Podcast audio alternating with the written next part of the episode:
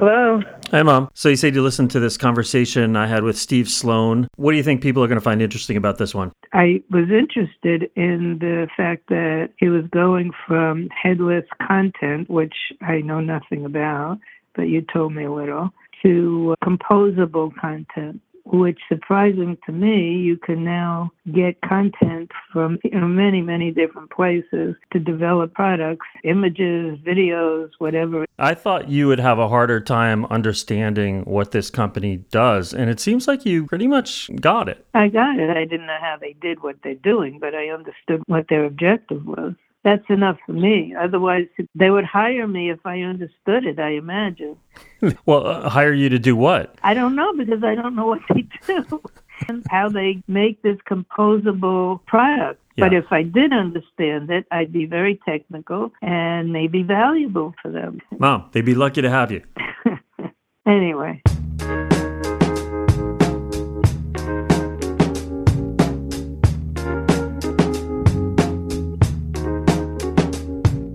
This is The Bigger Narrative. I'm Andy Raskin. In this podcast, I talk with CEOs about their strategic narrative, the one very simple, high level story they tell that powers success not only in sales and marketing, but also fundraising, product, recruiting. And I am honored to have as my guest for this episode Steve Sloan, CEO of Contentful. Steve was Chief Product Officer at SendGrid when it was acquired by Twilio back in 2019, and he took the top job at Contentful later that year. The company has raised nearly $350 million since its founders launched in 2013 what they called a headless CMS or content management system, which is the industry's unfortunately grisly term for what is basically a central database for all the images and videos and text that a company uses in its apps and websites. The apps and the websites are the head in this metaphor. I know it's really weird, but a lot of companies wanted this. And according to Steve, it was going pretty well. And when it goes pretty well, the iron law of strategy enters the picture, which is success or profits attract competitors. And so what we had was uh, lots of other companies seeing the success of this headless CMS idea. And so it became clear that we were in a moment where we had to paint the broader picture, not just for what was possible now, but what could be possible in the future. We were definitely at a crossroads where we knew we needed to change the narrative. And so that was really the catalyst mm. to reach out to you. Mm-hmm. And what were you looking to achieve? We really wanted to do two things. The first was to draw a clear comparison separating us from content management systems. And number two, we want to paint the picture of what else is possible uh, for companies and why that matters to them. So you were looking to not only go beyond headless content management system, but even beyond CMS itself. Absolutely. It's a category of products that, frankly, have been very stale. I mean, they're very much the same things that they were a decade ago. The historical content management systems, their value proposition was Oh, it's all in one system. Right. All your images and videos all in one database. So, say for a marketer updating a website, they could do that really easily. The challenge is all of that content is locked up in one place. Mm-hmm. Right. Because nowadays, if you're a developer, you're building apps that draw on content from multiple content repositories and sources, maybe all around the world. Exactly. And so, where did you get to? What is the narrative you talk about now?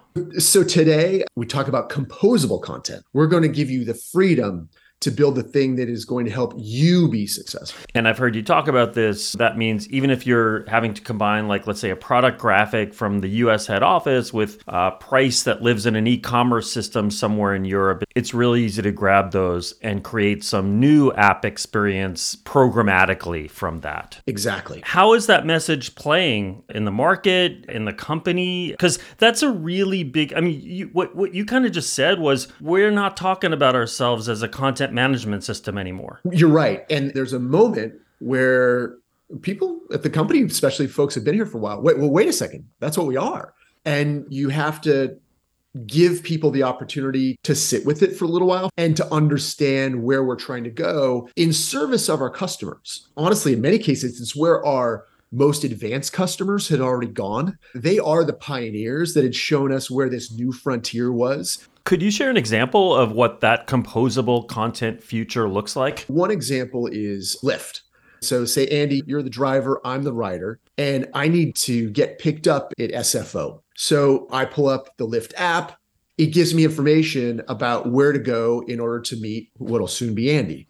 Then you, as the driver, you have a whole different app. But the truth is, the basic information about SFO is exactly the same. So it's like these developers at Lyft have to package this same information in these multiple different end user formats. And composable content is the, this idea that we're going to make it super easy for them to do that. Exactly. But you also might need to have that app connect to other systems. So, as an example, there are a whole number of systems that are related to your driver rating. And so that developer, she needs to be able to connect to all of those other systems you rely upon to create that digital experience mm-hmm. because I need the right thing exactly for me, which is different than for you. At first, I was thinking, well, it kind of does sound like headless CMS, but this thing with the connections, that's where it really starts to be something beyond that. Exactly to that point. And I think you've built out a lot of connections. There are a whole set of companies that have responded to this demand where developers and marketers need to create these experiences. And so these APIs have emerged everything from personalization services to commerce systems to translation systems. I mean, they go on and on and on. And so you have all of these other systems that you need to connect to, and you need to make it easy for the developers to bring those together. That's not possible in the old content management system world because their value prop was it's all in one. Mm. Ours is really the opposite, which is we give you a nearly infinite number of ways to combine whichever services you need to create the exact experience you want. I love how you said that. How did you take this narrative, which is kind of controversial, and start to imbue it in the company? So, finding a set of people at the company who know our customers really, really well, number one. And number two, have a lot of credibility internally, both to help inform the way we think about and talk about it, but then also to be evangelists as we went out and really did the internal evangelization and training mm-hmm. of this has been important. And so we had those internal spokespeople. What were the roles of some of those people that played an important part in this? So, product and engineering, sales and marketing, customer success. So, folks who, who are really at the coal face of dealing with customers and their challenges and aspirations also on a daily basis. Having our founders deeply involved. So, you really are anchored in the lineage because we're not trying to separate from our past. We're trying to shine a light on the future and where we can go and how we can evolve. You know, I always ask the CEO to create a small team to work on this. And one of the people on your team was a very senior person in like sales engineering. Yeah. Uh, Jay. Jay, right. And he played a really key role because he's right at the edge of where like the company and the customer meet. Yes. Uh, and he could often kind of say, "Yeah, I don't think uh, that. I don't think they're going to really buy that." Or, "No, yeah, I think this is something that we're hearing and and all that." I love that. Like one of the things you're hitting on, and you really pushed to make sure we had that mix of folks in the room. You know, Jay did that beautiful job of being a little bit of the canary in the coal mine when we got too experimental. Yeah, yeah. we got to the edge too much. It's like, hey, folks, that's just that's just a bridge too far. It's not going to resonate.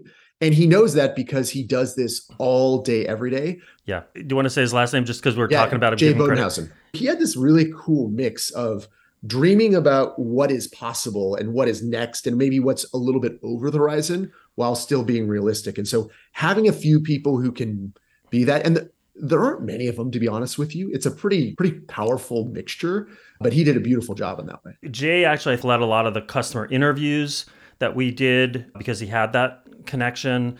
Your team came to this narrative about composable content. Then, how does it spread through the org? So, we did think about a pebble dropping in a pond, a little bit of concentric rings. So, there were a set of people, particularly on the marketing and our sales readiness team, who we brought in, and we wanted them to really get more of the context and understand how we got there because they were going to be our instructors. So, sort of a train the trainer mode with this next ring outside of the relatively small group of folks who had to be in all the working groups. So that was step one. And then the next big step was we actually went so far as to do certification on it. So we had everybody at the company, myself included, um, had to demonstrate that they could do the pitch. Oh, that's cool. How did you do? Did they literally give the pitch? They literally gave the pitch. You had to be recorded, and then you were, for lack of a better term, you were graded. Everybody who was customer facing needed to be certified that they could give the pitch. That's great. I think Benioff does something like that, or at least he did. When every year at Dreamforce, he'd do a new narrative, or every few years. I think it was part of the company culture that you had to get tested on it. Yeah, Salesforce yeah. does a beautiful job of message discipline. And yeah. it is one of the risky things with these new messages that everybody does it 5%, 10% different, and you don't have a message. Yeah. I mean, I, I think it's always probably going to be 5% or different. I mean, it's just too hard to control. But, you know, it's not going to be 50 or 70% different. And That's can we point. kind of keep it within a, a range where, oh, yeah, that, that looks familiar? The company had been calling itself a headless content management system for many years. What's the reaction of folks as where we're saying we're moving beyond that and we have a bigger vision that's about composable content? So the pickup has been honestly quicker than I thought.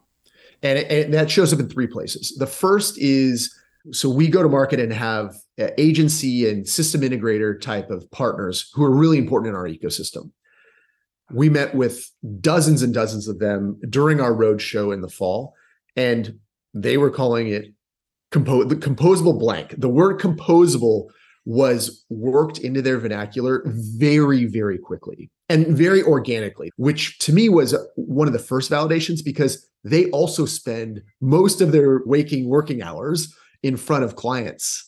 And so the fact that they were adopting it led me to believe that it was at the very least not crazy and probably pretty resonant. Second thing is that all of a sudden search results for composable began to increase. So that picked up as a second indicator. The third indicator is, I guess, a compliment, but we definitely had a few competitors who jumped on the bandwagon right away. Mm, in mm, fact, mm, our uh, our CMO Amy. I'm just going to butt in here to say that Steve is talking about Amy Kilpatrick since he didn't use her last name. Okay, uh, let's keep going. Had written this piece that we're using on this fall roadshow, which was really sort of the unveiling of composable content. And one of our competitors came out with something that was nearly verbatim hmm. of something she had written. I guess we will take that as flattery it's evidence that it's resonant but it does point out to the fact that you really really have to stay on top of this mm-hmm, because mm-hmm. words are easy to replicate the value prop isn't but the words are easy to replicate what would you say was harder than you expected in building this narrative and getting the team aligned around it it's really high touch you know you had encouraged me wisely to carve out multiple hours per week for every week of this core kind of work stream, which is a couple months. And that was exactly the right advice. I still probably underestimated the amount of thinking, exploring, drafting, tearing up the draft, starting over. The iterative process, particularly in those first three weeks as we are trying things on for size, that was surprising. I underestimated mm. how much mm. time that would take. It is all time well spent. And having a lot of stuff in the trash can at the end is actually, I think, a good sign of a creative process. But there definitely were moments where, oh my gosh, like we're really going through the revs here. Uh-huh. And the reason that's happening is you and I are meeting, we're coming up with something we think is ah, pretty good or maybe great.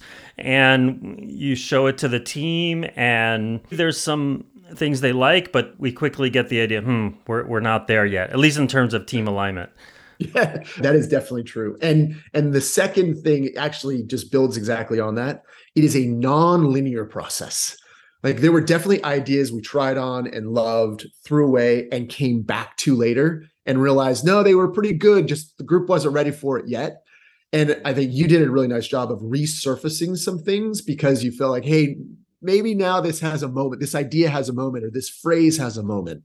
And some of that I think comes from we did a lot of these customer interviews and we would pore through them and just see like, hey, you know, what seemed like the themes here. And sometimes that would guide us a lot too. There were also places where we did go out and do some lightweight testing, like have people try on the narrative. That was a must do. There were definitely things that resonated within the group, an inside baseball sort of situation. And we went to an outside group, and it was just too different and too much of our own language. And so that was really important. There were definitely a couple moments where remember we did some test drives with fully external audiences. Yes. And uh and that was if we hadn't have done that, we would have really been disappointed with Yeah. the results. Any advice for CEOs who are thinking about working on a narrative? Like, what would be good signs that this is a good thing to spend your resources on or not? This is not a good thing to spend your resources on. One strong recommendation is have probably a couple moments in the process where people switch sides and just attack the ideas. Like actually turn your arrows on your own ideas. There were definitely a few moments where that revealed real weaknesses in our story arc early on. And thank goodness, it probably saved us a lot of time. Uh, it also helped us to get less wedded to some of the early ideas we had had. And so I thought that was a, a really helpful part of the And, process. and by the way, we didn't, I don't think we had to say, like, okay, everybody, shoot your arrows now. People were well equipped with their bow and arrows and quivers to uh, to attack things. We just sort of set up the ground to do it. But yeah, we created the space for people to do that for sure. because I think it can be risky, especially if the CEO or a founder is leading the process, that people just want to know what her or his ideas are and roll with that. The one other area that I would offer is I don't think all companies are ready for this type of exercise all the time.